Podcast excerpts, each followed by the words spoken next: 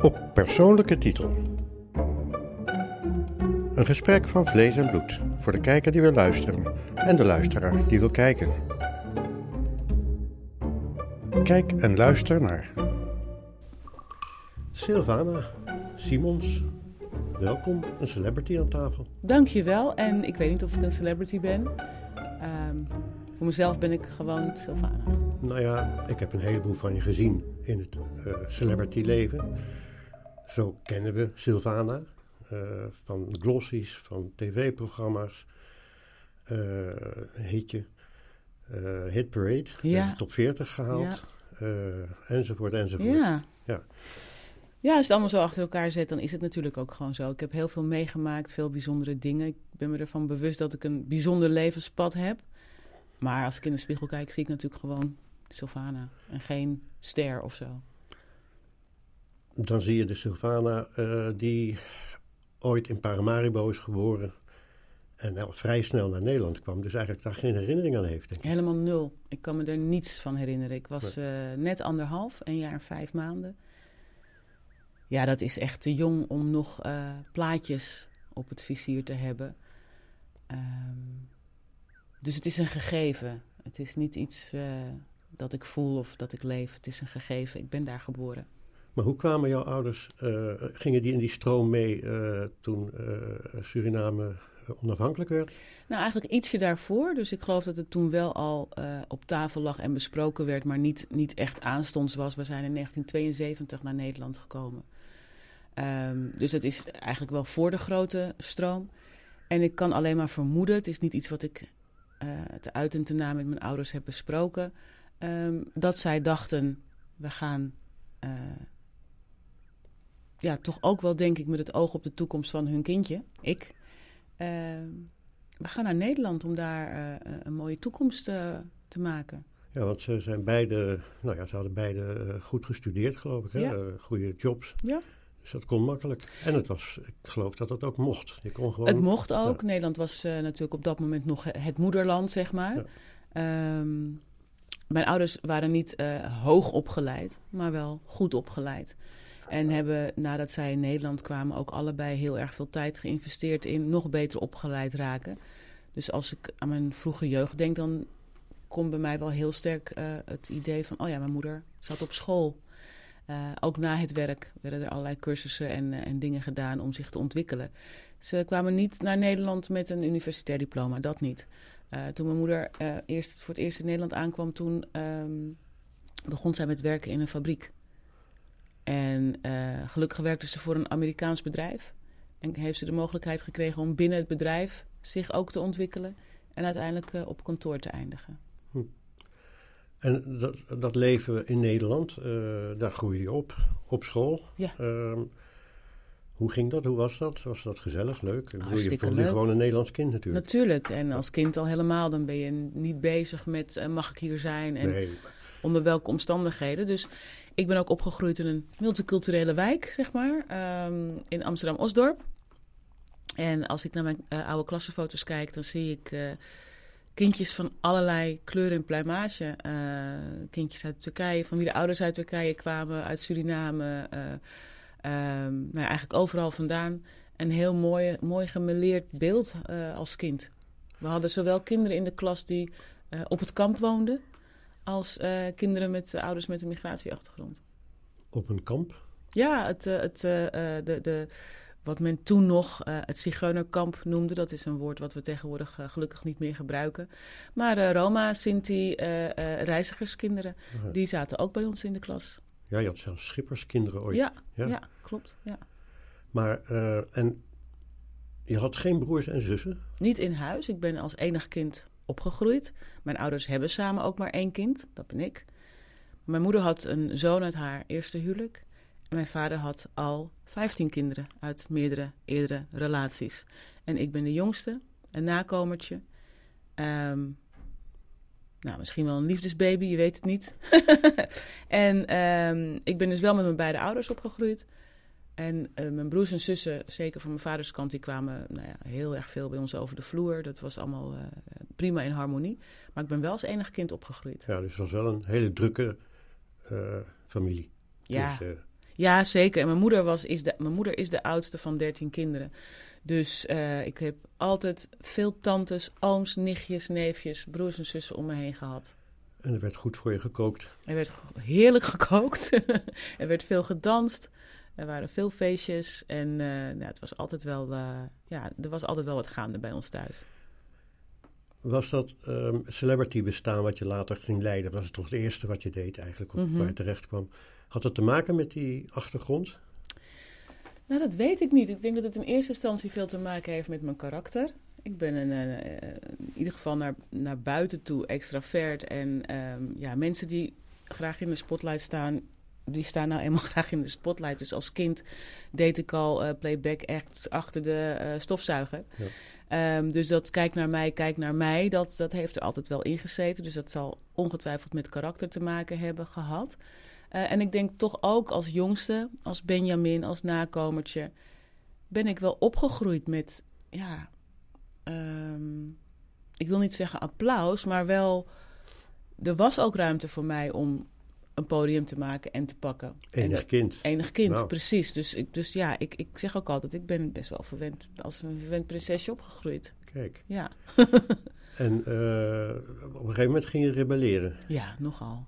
Oh, nogal. Ja, ik ging heel erg rebelleren.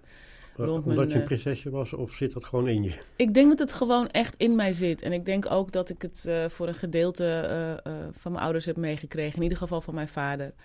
Mijn vader was iemand, als hij de, de ruimte binnenkwam, dan zag iedereen dat. Dat ging niet onopgemerkt voorbij. Hoefde hij niks voor te doen.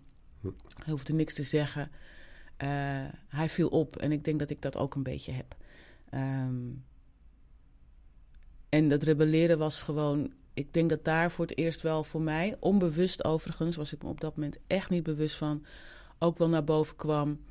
ehm, dat schurende tussen eh, de cultuur die ik van thuis meekreeg en de cultuur waarin ik ben opgegroeid. Dus ik ben geboren uit twee Surinamers, ehm, die ook de Surinaamse gebruiken, gewoonten, als het bijvoorbeeld gaat over autoriteit en ehm, beleefdheid en dat soort dingen heel erg belangrijk vonden. Waar ik in Nederland op school zat, waar je gewoon je, je en jij tegen de docent mocht zeggen. Dus het was best wel een contrast. Ehm, ik was intussen denk ik gewoon een heel Nederlands kindje. eh, met toch wel Surinaamse ouders. En ik denk dat dat eh, wel, eh, ja, dat dat wel begon te schuren. En dat schuren, dat bestond uit het verzet wat je als dochter krijgt tegen een vader als je gaat puberen of moeder. Ja. ja. Ehm, en, en hoe lost je dat op? Of hoe is dat opgelost? Hoe ga je met ze om? Hoe denk je aan ze? Nou ja, ik heb, eh, eh, mijn vader is eh, ehm, inmiddels 26 jaar geleden overleden. Ehm, ik heb nog steeds een hele warme band met mijn moeder, die eigenlijk in mijn beleving ook steeds beter wordt naarmate we beide ouder worden. Ik denk dat het vooral ligt aan het feit dat ik ouder word. En ehm, nou ja, steeds meer me realiseer van wauw, ik heb mijn moeder nog. En we hebben het fijn samen. En eh, dat is een cadeautje.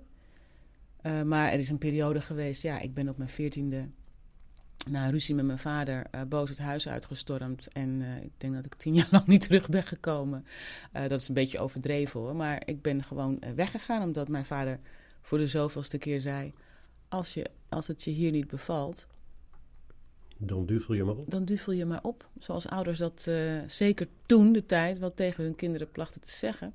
En ik heb dat heel letterlijk opgevat. En ik dacht, nou weet je, dat is eigenlijk heel logisch. Want uh, de regels hier zijn mij te streng. En uh, ik ga zelf wel mijn geluk zoeken in de grote boze buitenwereld. En dat is op zich best aardig gelukt. Um, hoewel ik... Um, ja, het was heel intens als je zo jong um, je eigen pad gaat proberen te vinden. En ik ging dat natuurlijk doen in de grote stad. Je was veel te jong eigenlijk. Ik was veel te jong. En, en later heb ik me natuurlijk ook, toen ik zelf kinderen kreeg, gerealiseerd. Stel je toch voor dat mijn kinderen op hun veertiende hadden gezegd... hey, toedeledokie. Het was wel een andere tijd. Het was een andere tijd, gelukkig. Ja. Um, maar het had ook heel verkeerd met mij kunnen aflopen. Dus uh, ik ben trots dat het niet verkeerd is afgelopen. Maar ook dankbaar voor al die mooie mensen die daarbij uh, bij geholpen hebben. Die ik in mijn leven ben tegengekomen. En die mij uh, ja, op het juiste pad hebben gehouden. Uh, gaat het niet helemaal doorlopen, maar uh, ik zag onlangs een foto van je met vier generaties hmm. Simons. Ja, mijn moeder, ikzelf, mijn dochter en mijn kleindochter. Dus het is goed gekomen? Het is ontzettend goed gekomen. Ik bedoel, net wat ik zeg, hè, de relatie met mijn moeder is heel, heel prettig. maar hebben jullie het nog gehad over die periode dat je boos wegliep? Dus met je moeder dan met name? Niet tot in den treuren. Ik denk dat we uiteindelijk allebei hebben begrepen waarom dat zo was. Ehm, en ook allebei het type mens zijn dat de focus legt op het hier en nu. Niet omdat we bang zijn, maar er is geen reden om daar naartoe terug te gaan. Ehm, het leven, kijk, omstandigheden zijn altijd een kluwe. En het heeft geen nut om deze kluwe helemaal te ontwarren. Maar we hebben wel allebei heel bewust gekozen, al, al, al jaren geleden hoor, ehm, dat we het fijn willen hebben met elkaar. En dat we uh, elkaar respecteren. En dat uh, die periode een hele extreme periode van extreem afzetten tegen was. Maar de band, ja, die is er gewoon. En die was er toen ook. Zelfs toen ik van huis was weggelopen, ging ik nog regelmatig bij mijn moeder op bezoek. Op haar werk bijvoorbeeld, ging ik even langs. Um, dus, dus, dus dat, is, dat is gewoon goed. Ja, omdat het goed gekomen is, inderdaad, natuurlijk. Kun je ook zeggen achteraf. Ja, precies. Ja. En mijn moeder is inmiddels natuurlijk uh, rete trots op mij. Ja, dat kan ik me voorstellen. Want um, plotseling dook je op in de politiek eigenlijk. Ja. Uh, daar, was, ja, daar werd je toch niet echt verwacht. Uh, nee. Ik herinner me nog Ehm, ik deed toen zelf ook actualiteiten en het ANP begon te rennen. En dat was een koddig gezicht, een oudere meneer die dat helemaal niet meer kon. en ik dacht, goh, wat leuk. Dan ging ik altijd mee, pakte een camera. En toen had ik in de gaten dat jij op de brug bij Denk ja. een persconferentie uh, hield. En ik dacht, oh, dan neem ik een omweg en dan ga ik dat van achteren filmen. Oh, want ik vind die, die pers veel interessanter dan Sylvana op dit moment. Ja. Uh, hoe die reactie is. Ja. Want daar stond je ineens. Het mocht niet eens trouwens. Formeel dan. Nee, nee klopt. Ja. Maar um, daar kwam een omslag van ik ga de politiek in. Ja, ja die omslag die leek voor veel mensen misschien heel plotseling. En die was ook onverwacht. Als je mij twee jaar eerder had gevraagd: ga je ooit de politiek in? had ik gedacht: nou ja, doe, doe even normaal, wat een gekke vraag. En tegelijkertijd um, was het ook heel logisch, want ik ben altijd geëngageerd geweest. En ik heb altijd uitgesproken meningen gehad over politiek en over hoe we de samenleving inrichten. Maar dat waren geen gesprekken in het openbaar. Dat waren gesprekken thuis op de bank met vrienden. Of uh, aan tafel, uh, aan de eettafel met kinderen of met vriendinnen. Dus ik kan me heel goed voorstellen dat het voor iedereen heel plotseling was. Maar voor mij was er heel veel aan vooraf gegaan. Niet alleen het feit dat ik altijd al een brede maatschappelijke interesse had. Maar natuurlijk ook het feit dat mij in de maanden voorafgaand aan het, dat moment wat jij beschrijft, heel duidelijk was gemaakt dat heel veel mensen vonden dat ik geen recht had op mijn mening uh, en, mijn, en mijn perspectief. En toen ik me dat ging met name over Zwarte Piet. Ja. En toen ik me realiseerde van, oh, maar ik vind dit echt belangrijk en ik wil hier wat over zeggen toen ben ik ook gaan nadenken over als ik dingen wil veranderen, wat is dan de beste plek en de beste route om dat te doen? En dat kun je als bekende Nederlander tot op zekere hoogte doen. Ehm, maar ik dacht, als ik echt iets wil veranderen, moet ik zitten daar op die plek, in het hart van de plek waar dat gebeurt. En dat is de politiek. Dus het was voor heel veel mensen een shock, maar voor mij niet uitsluitend. wat, wat, ik, ik, had niet verwacht dat ik dit zou gaan doen. Um, maar tegelijkertijd klopt het, klopt het wel. Nou ja, dat blijkt achteraf, want je bent nu een jaar eh, Kamerlid en uh, je hebt eigenlijk je, nou, bijna twee derde van je programma al verwezenlijkt. Vind je? Is dat zo? Vertel, wat heb ik allemaal voor elkaar gekregen? Nou, je noemt net Zwarte Piet, die gaat van de buis. Uh, we hebben Roetveegpiet, uh, dat verdwijnt ook wel een keer. Ja. Eh, genderneutraliteit, eh, toestanden, eh, noem maar op. Het is allemaal actueel nu en het is door jou toch op de kaart gezet. Niet enkel en alleen door mij. Nou ja, als representant van. Maar zeker als, als onderdeel van een beweging, die, van een progressieve beweging. Um, kijk, ik heb heel duidelijk voor de politieke tak van de beweging gekozen. Maar er zijn mensen die dag in dag uit uh, uh, van alles organiseren, demonstraties organiseren, petities organiseren. En dat zijn eigenlijk de mensen die het harde werk doen. Ik, doe ook, ik werk ook hard. ik werk ook hard. Ik zie hier regelmatig door de kamer ja, rennen. Ja, maar, ehm, maar het is wel belangrijk om je te realiseren dat je het nooit alleen doet en dat je nooit alleen bent. Ehm, en ja, inderdaad, alle, al, al onze issues zijn actueel. En we zien ook rondom al die issues dat er meer bewustzijn komt. En wat je zegt, meer, meer inzichten van hey, het kan ook anders. Ehm, daar ben ik heel blij mee en heel trots op, maar we zijn er nog niet. Nee. En daar komt nog bij dat ehm, het ideaal van bijeen is heel breed. Dus ja, we zijn blij als we afscheid nemen van racistische stereotypen als Zwarte Piet. Maar we kunnen niet blij zijn uh, zonder dat we ook aan het systeem gemorreld hebben. Want dat is wat eronder zit. Zwarte Piet is een, een, een, uiterlijke verschijning van een, van een veel groter fenomeen, namelijk racisme. Ehm, de armoedegolf die we nu hebben, of de armoedecrisis die we nu hebben, uh, dat komt echt niet alleen maar door de inflatie van, van de laatste maanden. Dat zijn allemaal structurele problemen. Het belangrijke daarvan, denk ik, tenminste als ik naar mezelf kijk. Ik ben natuurlijk opgegroeid met Zwarte Piet. Uh, ik, ook, hè? Ik, ja. Hoe keek je daarnaar als kind? Nou, ik kreeg. Uh, nou, ik, het heel mooi. Ik, ik heb een foto op mijn telefoon ik, die ik uh, toegestuurd kreeg. Een klein jaartje geleden, denk ik, van mijn voormalige juf van de lagere school, juf Sonja. En die stuurde mij een aantal foto's. Um, en uh, op die foto's zie je een hele blije schoolklas. En er is één kindje het allerblijst. En dat ben ik. Helemaal opgetogen. En dan zie je op een gegeven moment het perspectief draaien en dan zie je waarom die schoolklas zo blij is. En dat is omdat Zwarte Piet, of sorry, omdat Sinterklaas binnenkomt. En ik ben ook opgegroeid met die vreugde hm. van oh, cadeautjes en de mystiek en mysterie en alles eromheen. Uh, ik heb ook, en mijn moeder werkte weliswaar bij een Amerikaans bedrijf, maar daar werd elk jaar gigantisch uitgepakt rondom Sinterklaas. Ahoy werd afgehuurd en in elke uithoek van Ahoy, uit elke hoek kwam een zwart piet gekropen. Het was altijd een enorm festijn. En als kind ben je bevangen door de magie, het verhaal, de, de, de spanning, uh, de twijfel. Ben ik echt lief geweest? Ga ik echt wel cadeautjes krijgen? En dan opeens is het zover. Dus als kind vond ik het een prachtig feest. Ik heb me als iets ouder kind, een jaar of 10, 11, wel gerealiseerd van... Hmm, het voelt niet helemaal oké. Het voelt niet oké dat ik nooit iemand zie die op mijn vader lijkt. In de media, op televisie, in schoolboeken, eigenlijk nergens. En één keer per jaar uh, komt er iemand en die probeert een Surinaams accent, want dat was toen nog zo. Toen ja. dus nog zo'n accent. Zo'n Surinaams accent te doen. Uh, het is overduidelijk fake en nou, het voelt niet helemaal oké de grote politiek, sociaal-maatschappelijke implicaties en alles wat eronder zit, daar ben je als kind helemaal niet mee bezig. Je bent bezig met de cadeautjes. Dus ik heb ook heel erg als kind genoten. En ik wil nog even benadrukken, als enig kind uh, werd ik natuurlijk heel goed verwend uh, rondom uh, de feestdagen. Dus ik heb er hartstikke mooie herinneringen aan. En ik begrijp ook dat we met z'n allen moeite kunnen hebben om die sentimenten los te laten. Want we waren onschuldig en we dachten dat het onschuldig was.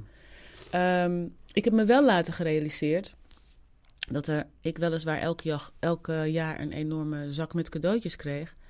Maar er is nooit een zwarte piet bij ons thuis over de vloer gekomen. En ik denk dat dat, ik vind dat heel veelzeggend, want dat geeft heel goed aan hoe mijn ouders hebben geprobeerd om mee te doen in alles. Uh, en, en, en hun eigen manier moesten vinden om dat op een manier te doen die ook in lijn was met hun eigen waardigheid. Uh, zonder mij daarmee lastig te vallen. Dus het ging er thuis helemaal niet over of dat oké was of niet. We vierden gewoon Sinterklaas, alleen zonder die uh, karikatuur. Ja. Maar door dat werk van jou en de hele groepering is mij ook overkomen dat ik Pinkeltje voorlees voor de kleine. Ja. Pinkeltje, uh, Pinkeltjesland ligt in Afrika. Ja. Als je Dick Laan gevolgd hebt, dat moet je nog net gehad. Ja, oh, luister, Pinkeltje was ook trouwens... Ook dat was een favoriet. Ik, ik las heel veel als kind en ik werd heel graag voorgelezen. Deed mijn moeder heel veel. En uh, ik denk dat ik alle pinkeltjes die ooit zijn uitgegeven, uh, die gele, gele kaft ja. op de boekenplank had staan. Maar wat Maar- daarin gebezigd Nou, wordt. dat is echt. Nee, maar dat geldt voor bijna. Mijn, mijn eh, oudste dochter die hoorde mij dan voorlezen en eh, ik hoorde vanuit haar kamer, papa. Ja, ik kan er niks aan doen, het staat er. Ja. Maar goed, maar we vonden dat met z'n allen normaal. Het Ik- werd niet in, in, in twijfel getrokken. Ja, bizar hè? eh, ja, achteraf met terugwerkende Ja. kracht, want ik heb ook met Sint, Sinterklaas, Zwarte Piet, ehm, helemaal nooit die, die associatie gehad met gekleurde mensen, Nee. omdat het was echt een karikatuur inderdaad. Maar goed, als het zo opgevat wordt, dan moet je het veranderen. Eh, maar dat is een van de successen. ehm, eh, Ja, en, en, en, en nogmaals, dat hebben we natuurlijk echt te danken aan activisten die het echt op de kaart hebben gezet. En ik wist al heel snel, wat, wat, toen ik me afvroeg wat kan mijn bijdrage zijn, wist ik, ik ben misschien niet de beste activist. Maar ik kan, ik kan wel heel goed redeneren en eh, discussiëren en ehm, debatteren. En vragen stellen. Dus eh, ik, de, ik wist al wel, voor mij ligt mijn pad daar. En je vormde een hele eh, bijzondere club mensen om je heen, hier in de Kamer. Ja, ja, je zou het kunnen vergelijken met een soort catwalk. Ja vertel, want ik ben heel erg benieuwd. eh, Nou ja, ik, ik heb een hele... Iedere fractie heeft wel zijn eigen dingetjes. Hè. Als je bij Forum komt, dan is het één klassieke toestand. Ja, allemaal een blauw pak en bruine schoenen. Nou ja, dat lost... Nee, maar dat is de kleding. Ik heb het dan over de, eh, de gang en de kamer, de Mm, indelingen, ja, noem maar ja. op. Daar is behang aan de muur en kroonluchters. Oh, echt en waar? Antieke meubelen, tapijten. Dat meen je niet? Ja, dat is hun eh, hele... Het is echt, eh, Oh, ik had geen compleet idee. klassiek ingericht.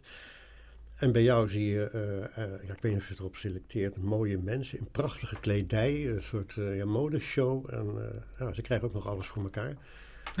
Goed, hè? Ja. Nee, ik selecteer natuurlijk niet op uiterlijke kenmerken, maar ik vind het wel heel erg belangrijk om ook in mijn fractie een representatie van de samenleving te zien. Dus ehm, we hebben relatief veel kleur in de, in de, in de fractie.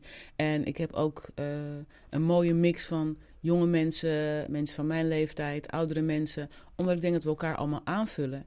En eh, omdat ik het heel belangrijk vind dat, kijk, wij zijn de politiek die we bedrijven.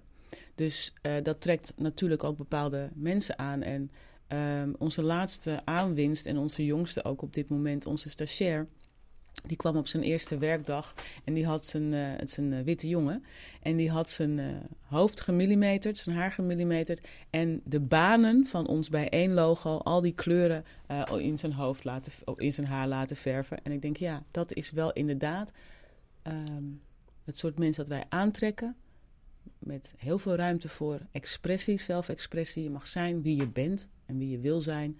En ehm, ja, je hebt denk ik wel een bepaalde kijk op de samenleving als je bij ons terechtkomt. Ja. En ehm, nou, kleding, dat- is, kleding is een onderdeel van die expressie. ja, en dat is bij jou ook het geval, omdat je ook in de kleding hebt gezeten, denk ik. Hè? Of Nou ja, ik heb, altijd, ik heb altijd een voorliefde gehad voor eh, kleding en een verzorgd uitzien. heb ik van thuis meegekregen. Mijn vader droeg elke dag een pak, liefst driedelig, eh, met goede mooie schoenen eronder. En mijn moeder ziet er altijd verzorgd uit. Dus dat heb ik gewoon van thuis meegekregen. En voor mij, eh, na al die jaren in de showbiz, want ik ben danseres geweest, ik ben presentator geweest, nou, noem het allemaal op, ik heb geacteerd.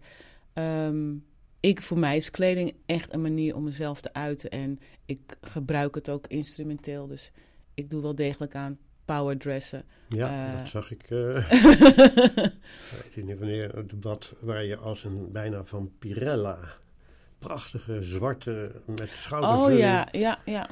Ja, ja ik, ik, ik vind dat fijn. Ik voel me daar comfortabel bij. Ik kan heel me veel voorstellen men- dat vak Kade dan moeite mee heeft. Dat ze denken, mijn hemel, wat hebben we tegenover ons? Ja, dat is precies de bedoeling. Het is eh, echt eh, heel goed als ze dat denken. Eh, maar het betekent voor mij zoveel meer. Het is inderdaad het powerdressen, het, het, het expressie van hoe ik me voel. Of juist graag wil voelen. Want ik sta ook wel eens op en denk, oh, ik weet niet hoe ik deze dag door moet komen. Ehm, maar ik wil ook graag laten zien dat, we, dat je mag afrekenen met de geëikte verwachtingen van hoe ziet een politicus eruit? Hoe ziet een vrouw van middelbare leeftijd eruit? Want dat ben ik. Hoe ziet een oma eruit? Want dat ben ik ook. Ehm, ik wil ook graag laten zien dat we daar best los mogen komen van geëikte regeltjes. En ehm, je mag jezelf zijn, ook als je politicus bent, ook als je Tweede Kamerlid bent. En ik denk dat ik me altijd keurig kleed. Dus dat ik, nou ja, ehm, geen fatsoensnormen overschrijd of zo. Zeker niet. is er een battle? Want dat heb ik me wel eens afgevraagd. Ik zie meerdere dames battelen. Nee, ik, Ik, ik, ik, zelf, laat ik het zo zeggen. Als er een battle is, I'm not involved. Want ik trek altijd mijn eigen plan. Ik doe altijd wat ik, uh, wat ik zelf wil. En ik zie dat we allemaal uniek zijn. En ik ben dus met niemand in competitie. Want er is echt maar één Sylvana, dat ben ik. En daar moet ik goed voor zorgen. En daar moet ik ook van uh, zorgen dat, nou ja, dat zij zich uh, goed gedraagt. Hm. Maar um, ik, ik ben daar niet mee bezig. En Heel veel mensen denken dat ik ontzettend veel tijd spendeer aan mijn kleding, maar ik, ik haat winkelen. Dat doe ik echt zo min mogelijk. En uh, bijna alles wat je mij ziet dragen, dat hangt al twintig jaar in mijn kast. Dus ik ben helemaal daar niet zo mee bezig. Het is voor mij gewoon een tweede natuur om er leuk uit te zien. Je hebt over de Kamer en over je uh, vorige status. Er zit een heel groot verschil, want ineens ontstaat er haat, ontstaat er woede, uh, ja, het is best een grote overgang van Enorm. bejubelde ja. uh, televisiepersoonlijkheid. Zolang je bloot op een blad staat, is precies, het prima. Precies, uh, maar... En mensen zeggen dat ook, hè. Van, nou, ik vond je vroeger leuker. Ja. ja. dat snap ik, dat je me vroeger leuker vond. Toen had je geen last van me en ik vroeg niks van je. Hm. En nu vraag ik natuurlijk iets van mensen. Ik vraag aan mensen om na te denken over zaken als Zwarte Piet, discriminatie, racisme, uitsluiting, seksisme, al die dingen. Dus uh, ik snap wel dat mensen zeggen, ja, vroeger vond ik je leuker. Maar ik wist ook toen ik hieraan begon, ja, dat doe je niet omdat je zo graag leuk gevonden wil worden. Dat doe je omdat je vindt dat het belangrijk is. hoe ga je om met die haat? Nou ja, het is niet zo dat ik in mijn leven daarvoor geen kritiek kende. Nou ja, dat is toch wat anders. Ja, het is een beetje als. Uh... Ja, dat zijn de ingesleten dingetjes van vroeger. Eh, die horen bij het bestaan. Dat vind ik, ja. Uh, goh, ze was paaldanseres bij de IT of weet ik wat. Uh, ja. Dit is wel trouwens een mooi moment om, om, om, om die mythe te ontkrachten. Ik zou niet kunnen paaldansen als mijn leven ervan afhing. Echt waar, als het ging tussen eten en paaldansen, I would, I would die. Ja. Uh, maar ik heb wel in de IT gedanst. En, ja. daar en daar stond ook een paal en daar stond ik ook vaak bij.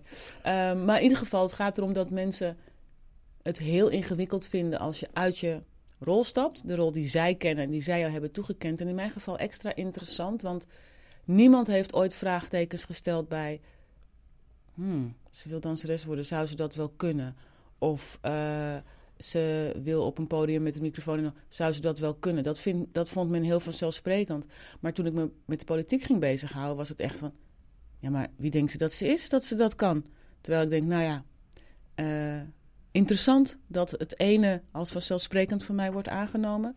En het andere is voor de meeste mensen heel moeilijk om zich voor te stellen. Plus inderdaad wat jij zegt.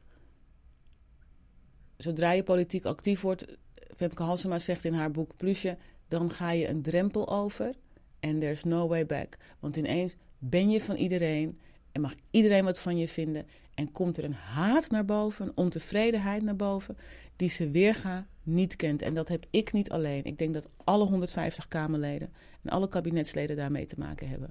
Helpt het dan dat je streetwise bent? Ik denk het wel. Ik denk sowieso dat het streetwise zijn mij op heel veel vlakken helpt. In, ook in deze omgeving. Um, en daardoor misschien net iets minder snel te raken. Het zou drie dagen duren als we mijn hele leven gingen bespreken hier vandaag.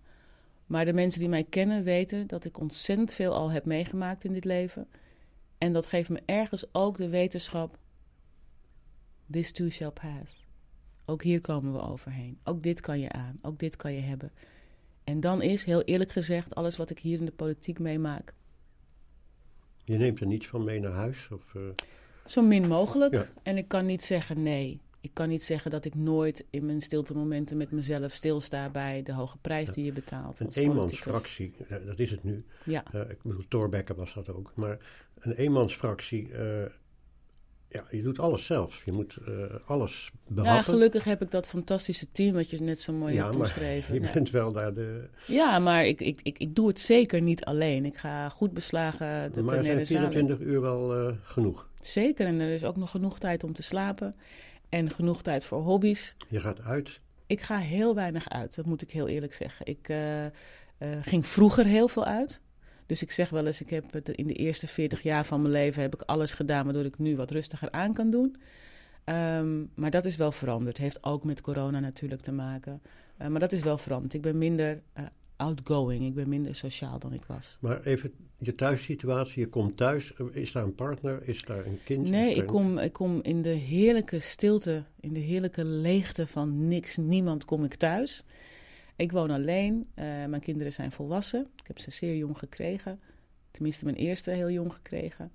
En uh, dan is mijn routine eigenlijk om altijd eerst even een half uurtje in de stilte te zitten. In de stilte komt, uh, komt er ruimte om na te denken, te relativeren, terug te blikken op de dag. Uh, ik heb een aantal slechte gewoontes en roken is er één van. Dus meestal zit ik in de stilte even een sigaretje te roken. Soms buiten in de tuin of op het balkon. En, um, en zo kom ik dan weer even tot mezelf.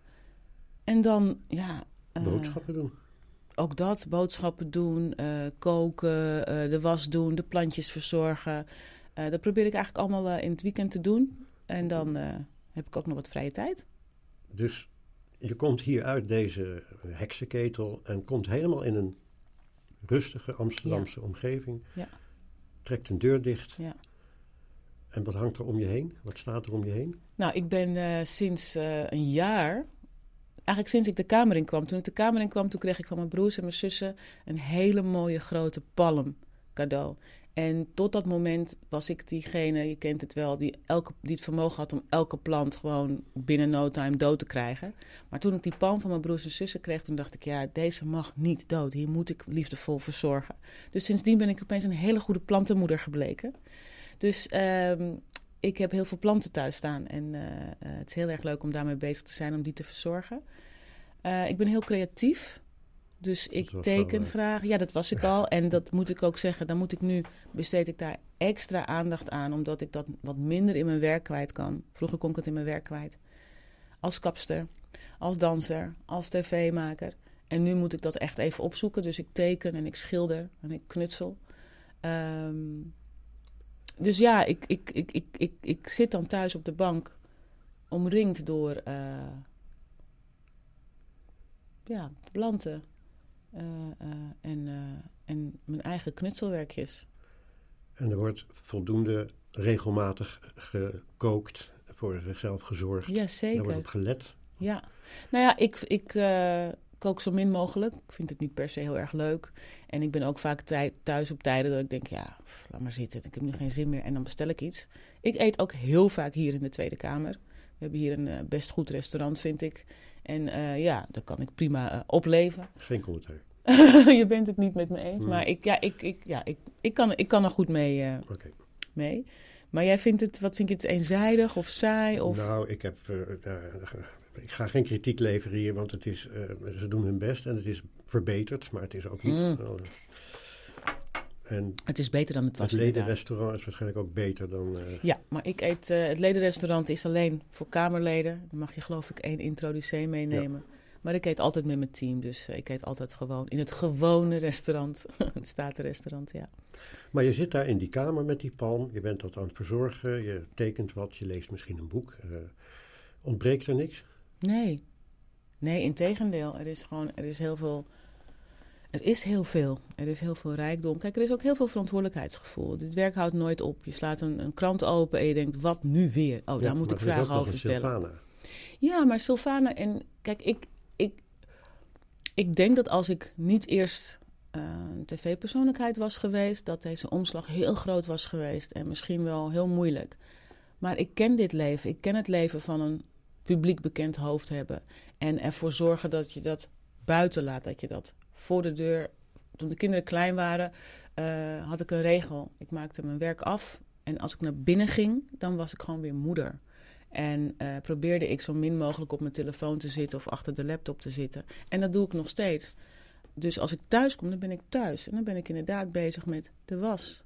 En uh, uh, nou ja, goed, alles wat, wat thuis moet gebeuren. En dat, heb ik, dat, dat, dat, dat, dat kon ik al, dat deed ik al. Dus voor mij is dat niet zo, zo moeilijk.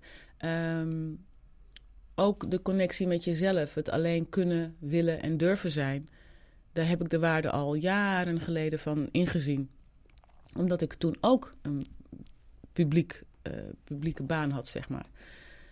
Dus ehm, ik kan dat heel goed. Ik zie ook. Mensen zeggen wel eens: ja, maar eh, je bent alleen, heb je dan geen behoefte aan liefde? Maar ik heb me toch een partij liefde in mijn leven. Uh, ik heb kinderen, ik heb een kleinkind, ik heb vrienden, familie. Ik, ik kom helemaal niks tekort. Dus um, ik denk dat ik in dat opzicht gewoon niet zo'n hele grote omslag heb hoeven maken. Omdat ik al wist hoe het is om een bekend hoofd te hebben dat je niet af kan zetten. Dat bij je is waar je ook gaat. Van de supermarkt tot, tot waar je gaat. Dus ik kan dat heel goed. Ik kan heel goed met mezelf alleen zijn. Ik vind mezelf prettig gezelschap voor mij. Ik weet niet hoe het voor andere mensen is, maar... Hè? Je hebt ook je eigen gedachtenleven. Ja, ja, ja, absoluut. En ik sta er ook op om momenten te creëren waarop er ruimte is om te reflecteren. Sil, ben je nog goed bezig? Sta je hier nog achter? Is dit werkelijk wat je wil? Want ik heb mezelf al lang toestemming gegeven om op any given time eruit te stappen uit dit politieke circus. Dat mag ik van mezelf. Ik zie het een beetje als wanneer je in een relatie zit en je, je belooft jezelf om elke dag opnieuw actief voor je partner te kiezen. Ik kies elke dag opnieuw voor deze rol, voor deze taak, voor deze opdracht. Uh, en dat doe ik heel bewust, want dat maakt dat ik hem goed kan invullen. Ik voel me niet verplicht. Ik doe dit omdat ik dit wil. Uh, en het is een keuze die ik elke dag opnieuw maak. Hoe lang nog? Zolang... heb je een doel? Einddoel? Nou ja, ik denk wel dat het goed is om niet te lang uh, op dezelfde plek te blijven zitten. En in mijn geval, ik ben een partij gestart, begonnen die zeker in het begin en misschien nog steeds wel een beetje erg op mij leunt. En ik denk dat het goed is dat de partij op enig moment volwassen wordt. En dan moet ik me gaan afvragen wat mijn rol dan is op zo'n moment. Um, maar in de Kamer zijn we natuurlijk pas net begonnen. Dus uh, ik zal hier nog wel een tijdje blijven. Uh, het wordt spannend rondom volgende verkiezingen. Als we de fractie hopelijk kunnen uitbreiden. Kijken hoe dat eruit ziet en hoe dat werkt. Maar um, ja, ik ben net begonnen. Maar aan het leven van Sylvana uh, met, je, met de palm zal niks veranderen. Dat, nee, nee, nee, nee, nee. Ik, ik, ik hoop alleen maar meer in, daarin um, te kunnen terugvallen. Het is echt voor mij heel belangrijk. En ik vraag me soms echt af hoe andere Kamerleden dat doen. Als je je te veel vereenzelvigt met je functie, je functie als Kamerlid, je functie als volksvertegenwoordiger dan is het makkelijker om aan jezelf voorbij te gaan. En, uh, en ook wel ongelukkig te worden. Want er is zoveel ellende dat wij elke, die wij elke dag hier bespreken. Uh, net wat ik zeg, je kan geen krant openslaan, een televisie aanzetten, social media aanzetten. En er is ergens in de wereld een onrecht gaande waarvan je denkt, ja, maar dat kan toch niet? En je moet daar ook af en toe afstand van nemen. Af en toe opladen, je af en toe laven aan mooie dingen. Of dat nou kunst is in een museum of een balletvoorstelling of uh, uh, tijd doorbrengen voor mij met mijn kleinkind. Ik heb dat echt nodig om op te laden en een positief mens te blijven. Dus, dus, dus de tijd hier is wel degelijk eindig. Ik, ik, ik kan me niet voorstellen, zoals sommige Kamerleden die hier al meer dan twintig jaar zitten. Ik kan me dat niet voorstellen. Tegelijkertijd, uh, als het nodig is, dan zal ik ook, zo, ik blijf zolang als het nodig is. Uh, en zolang het ons gegeven wordt door de kiezer natuurlijk. Dus ik vind het moeilijk te voorspellen hoe lang. Um, maar ik vind het wel belangrijk om ook in de tussentijd niet te vergeten dat er meer is dan uh, de plenaire zaal hier in Den Haag. Mag ik je heel erg hartelijk danken. Jij bedankt. Voor dit gesprek. Heel fijn, het was prettig. Dank je wel. U heeft geluisterd naar Op Persoonlijke Titel. Samenstelling Ernst Lissauer. Vormgeving, branding en online productie Carlos Jurissen. Zakelijk advies Jan Riemens.